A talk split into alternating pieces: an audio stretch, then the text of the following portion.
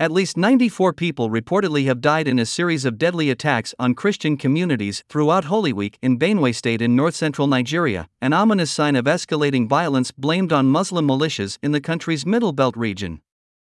On April 2nd, armed men reportedly stormed a Palm Sunday service at a Pentecostal church in Akenawe-Tswarev in Logo County, Benue State, killing a young boy and kidnapping the pastor and other worshippers.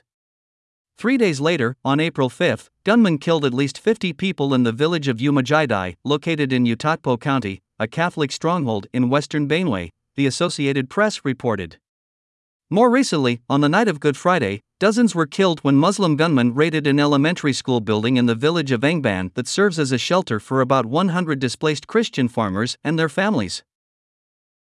An arrest has been made in connection with the vandalism of St. Paulinus Catholic Church in Syracuse, Nebraska, that occurred on Palm Sunday weekend.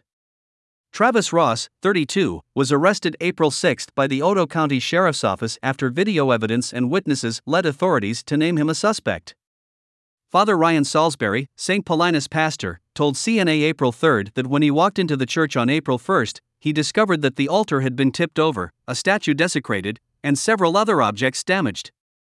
A Sacred Heart of Jesus statue was also broken beyond repair and candlesticks were damaged, as well as the altar stone.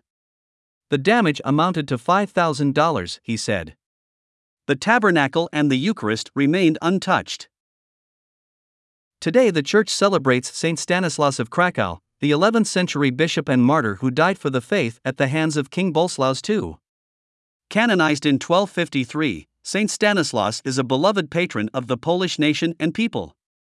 In his own country, he is commemorated May 8, the date of his death in 1079.